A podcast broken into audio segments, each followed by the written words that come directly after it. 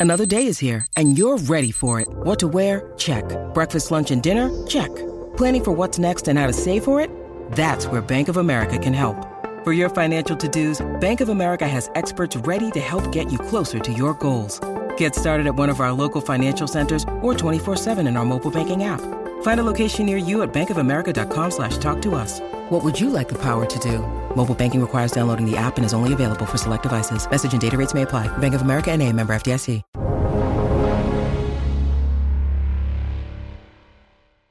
Welcome to the Real Vision Daily Briefing. It's Friday, September 10th, 2021. I'm Ash Bennington. I'm joined today by our CEO and co-founder, Raoul Pal. Raoul uh, will be joining us in just a second, but here's what we're looking at right now. Uh, PPI in, that's Producer Price Index, it's hot. Final demand, uh, PPI for final demand, it's up 0.7% month over month for August. That's a smidge above consensus uh, and at the top of the consensus range. Core PPI, uh, this is core PPI uh, year over year, 4.6%. This is X food and energy. Obviously, uh, base effects from a dismal August 2020. Still uh, something to watch as the Fed plans its taper. Apple ordered today by a court to appear uh, to allow developers uh, to have them allow them to uh, basically use their own payment networks. This is a, a, really interesting situation. So Apple has been able to have a monopoly on payment methods in the App Store uh, now uh, for a very long time, many years. Their profit margins there are 75%, uh, significant profit margins. Apple on the day off three plus percent. It looks like um, it looks like 3.3 percent here at the close. Turning to U.S. equity markets across the board, indices down uh, on the day. Uh, it looks like the big loser on the day is the Nasdaq off 0.87%, uh, just under 1% to close at 15,115. S&P 500 also off on the day, uh, spot 77%, closing at 4,458. Uh, when we look across the week here, uh, it's not been a great week for stocks. S&P down one spot, 3%. Uh, the Dow Jones Industrial average down 1.8% on the week. NASDAQ off 1% on the week. Not a great week for crypto either, we should say. Bitcoin uh, looks like trading here at 45,712. Uh, that is uh, that's off about 1% on the day, about 9% on the week. Still up uh, fractionally on the month, about 0.15%. Year date, up 57%. And for the year, up 340%. Obviously, considerable gains if you got in at the beginning of the year. Same story, actually, when we look at Ethereum uh, off on the day, about 3%, trading right now at 3,320. Uh, week to date, not a good week, off 15%. One month, Ethereum up 5%. Year to date, up 350%. One year, 12 month trailing, uh, up 805%. These are all indicators of just how volatile these markets are. I can hear Raoul laughing in the background at those statistics. Raoul, welcome back. It's a pleasure to be here with you again. Always good to be back. Friday with Ash. It's always fun. So, Raoul, what do you make of that? Well, I was, I was just laughing at the how, with the serious face, can you talk about you know asset prices like the S and P up forty two percent, whatever it is, and then suddenly like Ethereum up eight hundred and whatever percent. I mean, it's it's unbelievable. But it's you know looking at those crypto markets, they're volatile as we know. Um, for me, they've all been following pretty much the pattern since um, that I've been looking at, which is that Ethereum now is following Bitcoin's pattern in 2017. Um, Bitcoin now is following Bitcoin 2013. Solana's following Bitcoin, um, Ethereum in 2017. It's weird. They're all so similar to previous network effect phases. Yeah. They're just in different phases. And these kind of corrections are pretty normal. Um, I still think it's all to play for for the end of the year. I think we'll see a huge run up in this stuff. Yeah, it's following the same curve as you suggest. Obviously, this is uh, a thesis that you came out with in the exponential age, uh, mapping out the rate of growth uh, of wallet addresses compared to price. The correlation seems to be holding broadly across the board here. Yeah, I mean, I was even looking, expecting that we should see Ethereum having this kind of 20% correction. It should be a few days and then should rally again because that's pretty much what Bitcoin did in 2017. After it had its corrective phase, got near the high, kind of failed at the high, and then rocketed higher. So it's kind of it all rhymes a lot. And know, once you put it in that perspective, everyone can just relax. All right, Raoul, before people yell at us, before we get into crypto, let's talk a little bit about what's happening in capital markets. Obviously, a seventh month long rally here going on uh, in US equities, a central bank that keeps threatening to pull away the punch bowl. I know we have a lot to talk about with crypto, but let's scratch the macro itch. What are you thinking when you look at that? Um, you know, I've been saying the same thing for two months, three months now on daily briefing is the US economy is slowing. The Fed is going to taper potentially into a slowdown and they will pivot. This is, you know, myself, David Rosenberg, Jim Bianco, um, I think Darius Dale. Uh, there's a whole bunch of us saying the same thing. Um, it would be weird to tighten. I think the rate of growth and balance sheet will go to zero um, as they kind of slow down, and then they will have to expand the balance sheet. I look at the Citibank Economic Surprises Index, also known as the CESI, and I've been talking about this for a few months now, saying it's going to cross zero. And that means that the economic indicators are coming out, economic data is coming out weaker than forecast. It is now currently at negative 68. Um, so it's firmly negative and should keep going for a while longer. So that tells you that the people are over enthusiastic with the rate of growth of the uh, US economy. And I think we will end up seeing that play out. But step back, as I always encourage people to do.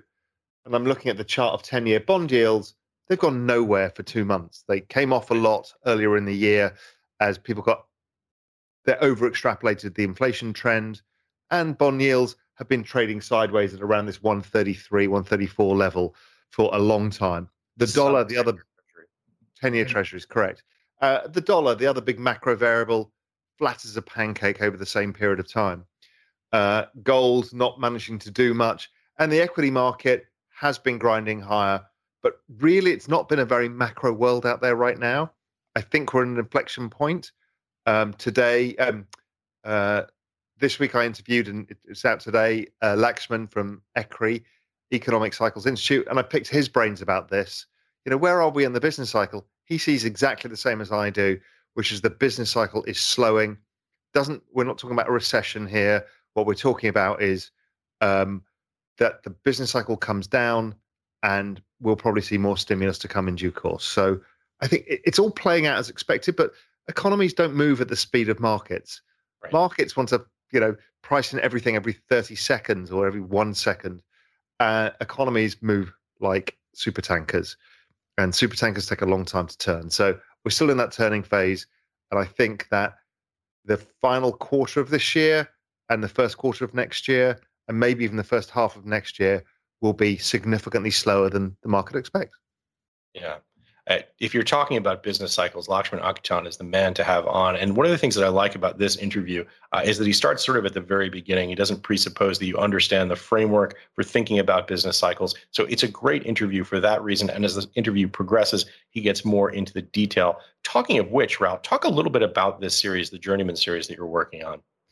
Yeah, what I wanted to do is frame for people the ongoing journeys of discovery that I've got in this macro space because none of us have a view that stays stable. We have to reassess it. And the way of reassessing it is by talking to the smartest people you know and saying, hey, what do you think? And then absorbing their information too. And I want to act as that conduit for everybody. So if I can go and talk to people pick their brains and help develop my framework, then it's going to add value for everybody else because they can eavesdrop drop in on those conversations and take from it what they want too. The idea is not that you have to conclude the interviewer's conclusion or the interviewee's conclusion. The idea is I'll get you the information that you need to make your own conclusions. It's that journey that I think is interesting for everybody. And that's what makes macro so interesting to me it's this 3D jigsaw puzzle that you're endlessly trying to solve. And you solve it for this briefest period of time, and then it disappears again, and you have to start all over again. The intellectual power that it takes to do that is incredibly rewarding because it it is that endless journey. Um, and that's why it's called the journey, man. It's my journey of discovery, and it is an endless one. And I'm going to take everybody with me. When you need mealtime inspiration, it's worth shopping Kroger, where you'll find over 30,000 mouthwatering choices that excite your inner foodie. And no matter what tasty choice you make, you'll enjoy our everyday low prices, plus extra ways to save, like digital coupons worth over $600 each week. You can also save up to $1 off per gallon at the pump with fuel points. More savings and more inspiring flavors make shopping Kroger worth it every time. Kroger, fresh for everyone. Fuel restrictions apply. That's great. And talking of uh, journeys of discoveries and multidimensional jigsaw puzzles, we also have a new show on crypto. Tell us about that. Yes, I wanted to do the same thing in crypto. I wanted to have these two concurrent journeys. Crypto and macro are the same thing, and people will learn that over time. But I wanted to show, I wanted to learn in real time in crypto what is going on because that is even harder because it's moving so fast and everything is new and we don't know where it's going. We don't have previous examples of how these things played out, what DeFi did in the past. So we all have to learn from scratch. And that really does take some leap of faith of the future. And I like to live in the future as a macro guy and this crypto space really allows me to do that, which is why it attracts so many macro people because it is the future of the financial system and our entire kind of system of business and finance. But it's incredibly complicated and it's moving too fast, and the people in it are incredibly smart. So I need to learn from them. We all need to learn from them. We all need to sit down and hear what is going on and what it all means for us.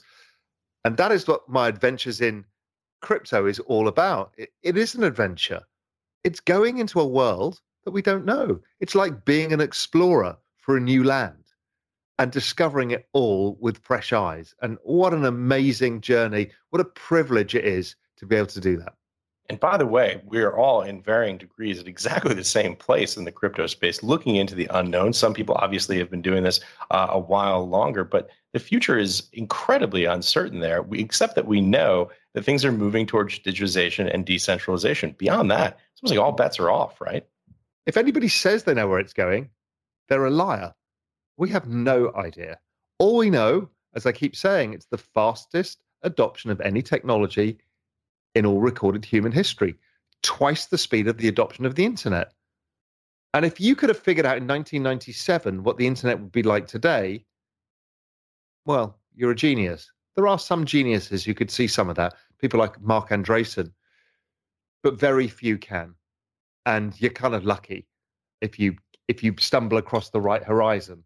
So it's it's and this is why I love this moment in time. I think we're we're blessed to be alive to see this, plus the broader exponential age thesis of all of the other technologies. So, macro technologies, the broken world of macro, why it needs fixing and why we need optimism.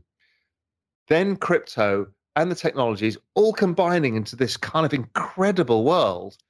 It's amazing to be alive. It's stressful, it's scary, it's uncertain, but it's an incredible, incredible time. Yeah. By the way, talking of which, since we just talked about the show, let's take a quick look at the show right now. I'm Raoul Pal, CEO and co founder of Real Vision. I think you know by now, I think crypto and digital assets are the biggest opportunity we've ever been given. There's a mind blowing amount to get our heads around. There is so much change going on at such a pace that it takes all of our concentration, or we need the best people to lead us. So I wanted to create a show called Adventures in Crypto, where I go on my crypto learning adventure and you join me. And we go and learn together from the smartest, most respected people in the space to understand where this is all going and how we can take advantage of it. It launches on September the 10th and it's absolutely free. It's part of Real Vision Crypto. You get five pieces of content a week, including every Friday my big interview with the biggest names in the whole of the digital asset space. Just go to realvision.com forward slash crypto and sign up. It's absolutely free and you'll learn everything you need to do to understand and navigate this exciting new world.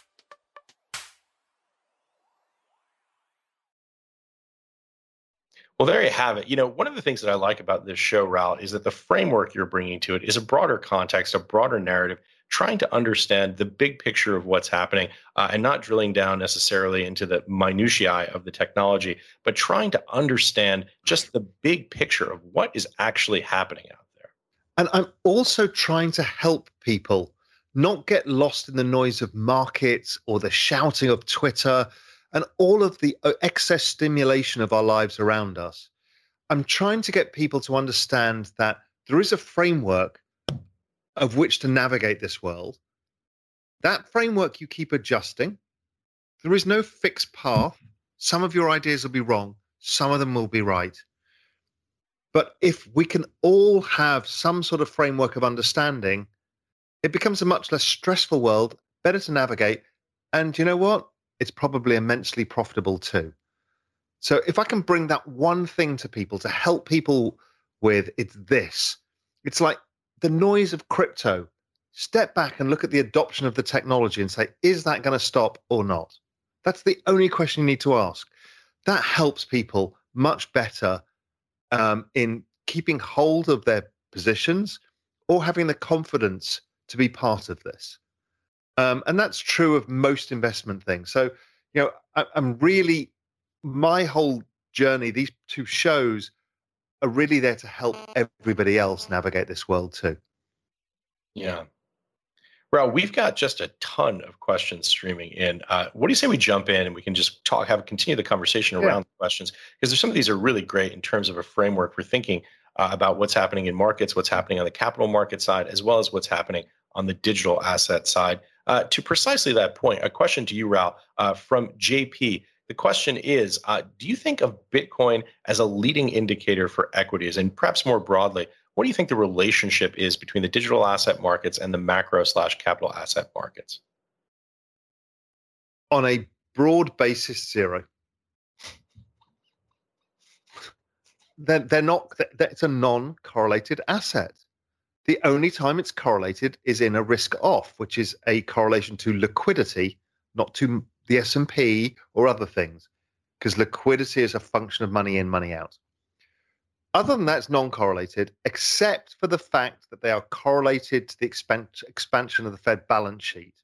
That's not because suddenly people in crypto are being given money by the Federal Reserve and they're all putting it into crypto. It's none of that. Because they're devaluing the denominator, which is the value of fiat money. So all of these things look like they rise in price. Overall, no correlation, which is why it's such a beautiful asset to own. I think somebody said today that if you'd started the beginning of the year with 1% in Solana and 99% in the S&P 500, you currently have something like 50% Solana, 50% S&P 500. That's diversification. Yeah, a little bit of profit taking there on the rebalance. Um, here's one uh, about capital markets and macro. Uh, the question comes to us for, from Confused John, which is a great uh, name, especially given the question. And the question is, Raoul, at what stage of a sell-off do you anticipate the Fed pivoting and returning back to increasing the balance sheet or to- or stopping the taper? So, who knows whether we get the sell-off because there's a Pavlovian response of which we're asking the question is, well, if the market falls, at what level does the Fed come back in? So maybe the market doesn't fall because we see the economic data and we know the Fed are going to come back in. But let's assume it does. The question is, is where is the Fed put? Yeah. Most people suggest 15%. It's not very much. 15%, pretty normal. We just haven't had a big, we just haven't had a correction in a long time. But if 15% would stop tapering and get the Fed to say, well, then you know where it is. And that's it seems historically to suggest 15% is that level nowadays. So, you know, it's incredible because it kind of tells you that the tail, the price of really downside volatility is way too expensive because the Federal Reserve have got your back. And that's what played out in March last year. Yeah. It plummeted fast, but it went back up super fast because of what the Fed did. So, in which case, downside volatility, downside skew is probably overpriced. Yeah. And I would just add to that for people who aren't watching these markets uh, that closely, perhaps people who are new to this, trying to understand what's happening, implicit in this question, uh, Confused John says, uh, returning back to increasing the balance sheet or stopping the taper. Remember, the Fed is still increasing the balance sheet every month. The taper doesn't stop them from increasing the balance sheet. It just slows down the rate at which the balance sheet is increasing. So when we talk about hawkishness, really what we're talking about is marginally less dovishness. Uh, so we have to keep it all in context. And I think it's an important point that can get lost in the shuffle. Yeah. I mean, don't forget in the past, go back 20 years, the Fed didn't have quantitative easing. So they were really looking at, well, how much uh, interest rates going to go up? And that didn't happen for a long time. But this is how much before we stop stimulating as much as we're doing. So we just give a little bit less to the markets all the time. And, and it's an extraordinary world we live in. Yeah. Here's a question that comes to us uh, from uh, Henning Bierman Twitter. I'm going to grab this one, and I want to hear your uh, thoughts on this as well, Raoul. The question is, uh, what caused the recent flash crash in Bitcoin? Um, so I suppose you can speculate about the causes. You could talk about a buy the rumor, sell the news effect, perhaps in El Salvador. You could look at on-chain metrics, but I would say the single most important thing to understand about the flash crash isn't what caused it, but to know that they will happen again and they will happen with regularity. That's the nature of these markets is to have these volatility uh, incidents, events happen periodically. Uh, and it's something that you just have to get used to if you're looking at this space. I'm curious to hear your thoughts though, Raoul. I mean, the point is, I don't care. Not about price. I, I just looking for a reason after something happened for some something that happened is CNBC. It's it's just not what we do, and serious market participants shouldn't be doing that either. As you rightly say, crypto overall is probably in the space an 80% volatility asset. So therefore, if the S&P is a 10 vol asset, this would be the equivalent of, um, you know, a, a very insignificant one one and a half percent move in the S&P. And you wouldn't be going, oh my God, what happened to the S&P after one and a half percent? I'm looking at the bank right. banks index is down 1.2 percent today. We're not going, well, what happened? It's like right. it's just market noise, right. just noise. Come to me when it goes down 50%, which it did earlier in the summer. And then we had some reasons. But this is just noise. Yeah. Hey, Raoul, talking about our friends at NBC, is your uh, is your house becoming like the Today Show? Are there people watching outside the window? I, yeah. You know, I, I attract this audience. You know, people just press their noses against the window. I have to keep cleaning the windows because it keeps smudging them with the nose prints. But, you know, it's the price of being famous in the Cayman Islands. You're a podcast listener, and this is a podcast ad. Reach great listeners like yourself with podcast advertising from Libsyn Ads. Choose from hundreds of top podcasts offering host endorsements, or run a reproduced ad like this one across thousands of shows to reach your target audience with Libsyn Ads. Go to libsynads.com now. That's L I B S Y N ads.com. um, here's an interesting question from Gregory. This is a kind of a philosophical one. Uh, do you find parallels in DeFi with the times uh, when banks used their own banknotes, harkening back to the uh, free banking era? I'm curious uh, whether you think about that in, in those terms or in other terms. How do you think about what's happening in DeFi today? Um, I don't think of it in those terms. I think of it more in the terms of having seen the derivative market grow from scratch where we saw financial innovation on an incredible scale, and it happened at a lightning speed. Um, and it opened up all sorts of world of opportunities. That's what I think of as DeFi. Is more like the rise of the derivative market. Now I understand it's entirely different, but that's that's kind of how I think of it. The you know the individual bank banknotes. I don't really know. I don't really know. Yeah. Um, Here's a question that comes to us uh, from Hero. It's a question about Asia. Uh, what's Raoul's take on the governmental developments in China, and what could be the best case scenario and the worst case scenario that you see there? So I think the development is that the Chinese don't want their economy as unbalanced as it is. And that's the rich poor divide. They had a tremendous amount of wealth generation amongst a group of billionaires, and they're clamping down on it. They don't want the all of the profits to accumulate to a few large companies. They want it to be slightly spread. And look, it's a it's a it's a um, centralized economy, and they get the choice to do that. The rest of us have to do that via regulation and incentive systems within free markets.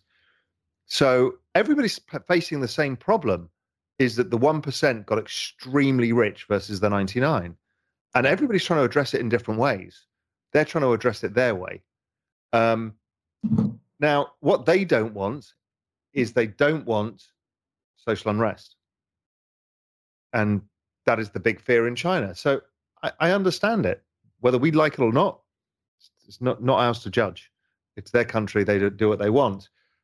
But it does mean and we saw this in russia in the 2000s is when the state gets too heavy handed in taking or controlling the assets of the private sector, foreign capital leaves because it's not a good home for your capital.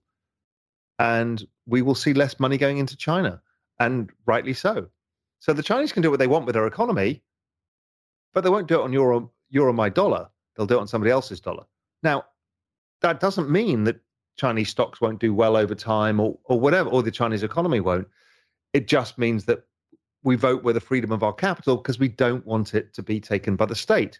You know, Putin did this time and time and time again in Russia.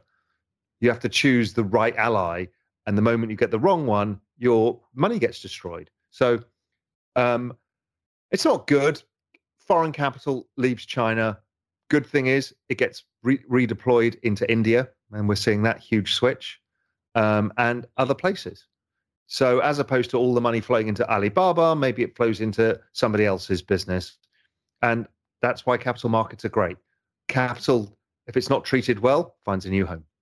Yeah, very well said. And I would probably add um, to that the open question, and this isn't something that certainly I'm not an expert in, but I do follow it. Uh, the question about the Chinese government also uh, concerned about the data leakage coming out of uh, that country and the idea that they understand they have a very sophisticated le- uh, understanding of uh, the notion that data is power particularly when you have over a billion uh, data points in the form of your population.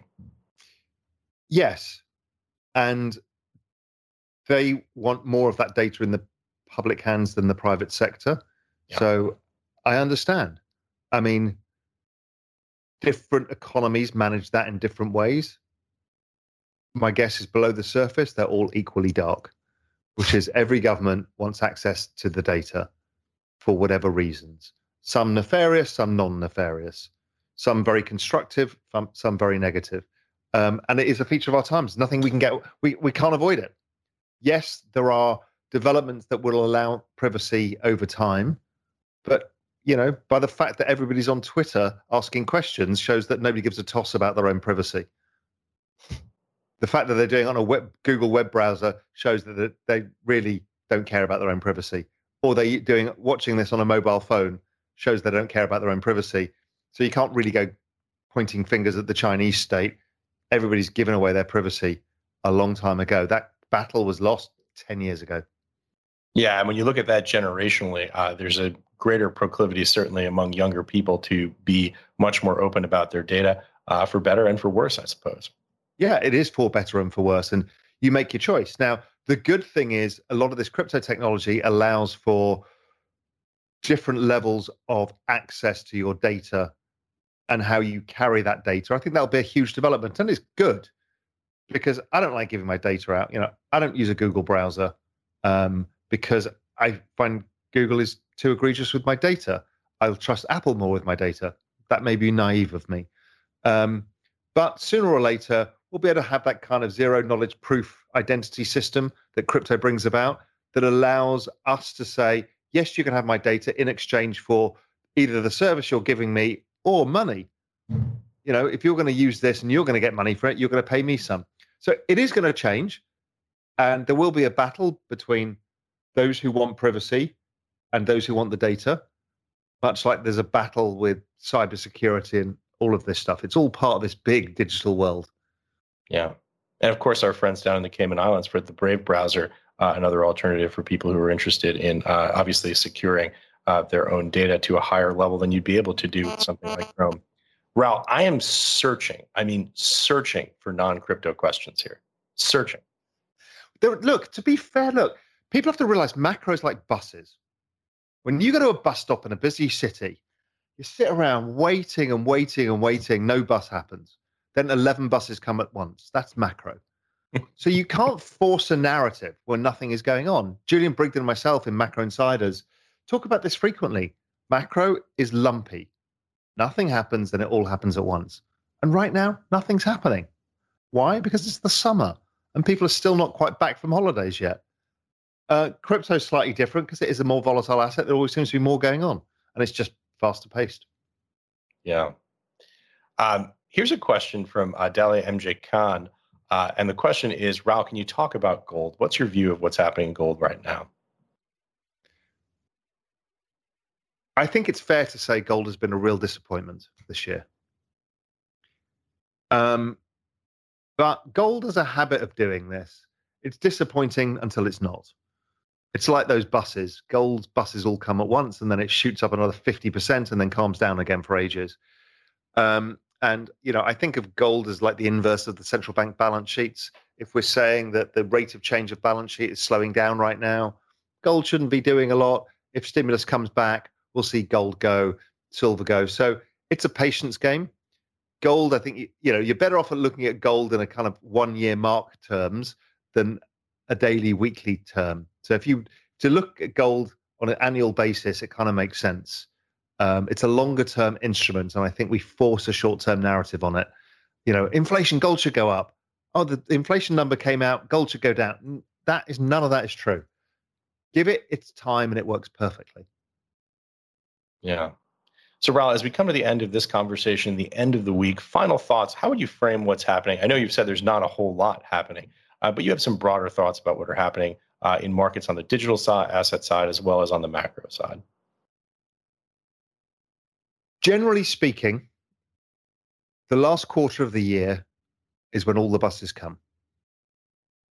Everybody's job is to be on the lookout for those buses because a you don't want to be run over by the bus and you want to catch the right bus that's the entire investing game in one go my bet is that the crypto bus is a rocket ship and not a bus and this last quarter will be extraordinary but i don't want to get hit by the bus if i'm wrong because being hit by a rocket ship is quite painful i think the macro markets are also the buses start to come in, which is the slowdown in growth, i.e., a change in the macro narrative. That's all we need. Positive or negative, change in the macro narrative drives opportunity. And I think that opportunity is coming. And I think it's in the I think it's in the realm of weaker bond yields, probably weaker markets for a period of time, then more stimulus, and that kind of ignites the growth stocks uh, that whole exponential age thesis again um, and kind of shifts what people are focused on in markets, you know, shifts away from commodities back to technology. So I think that's all to come.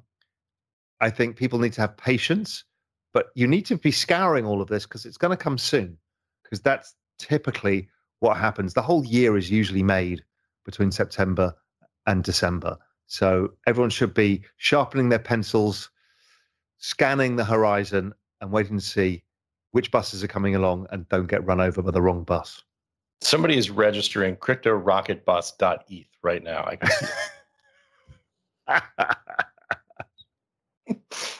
Thanks for watching the Real Vision Daily Briefing, everybody. Have a great weekend. In the meantime, until we can see you again, uh, we will be there on the exchange, Real Vision's social network, all brand new right now. And I should add, finally, happy birthday to my mother. Thanks for watching, everybody.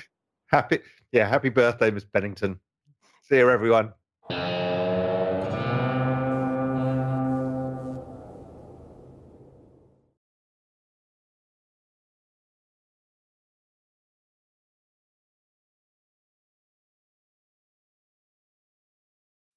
You're a podcast listener, and this is a podcast ad. Reach great listeners like yourself with podcast advertising from Libsyn Ads. Choose from hundreds of top podcasts offering host endorsements, or run a reproduced ad like this one across thousands of shows to reach your target audience with Libsyn Ads. Go to libsynads.com now. That's L I B S Y N ads.com.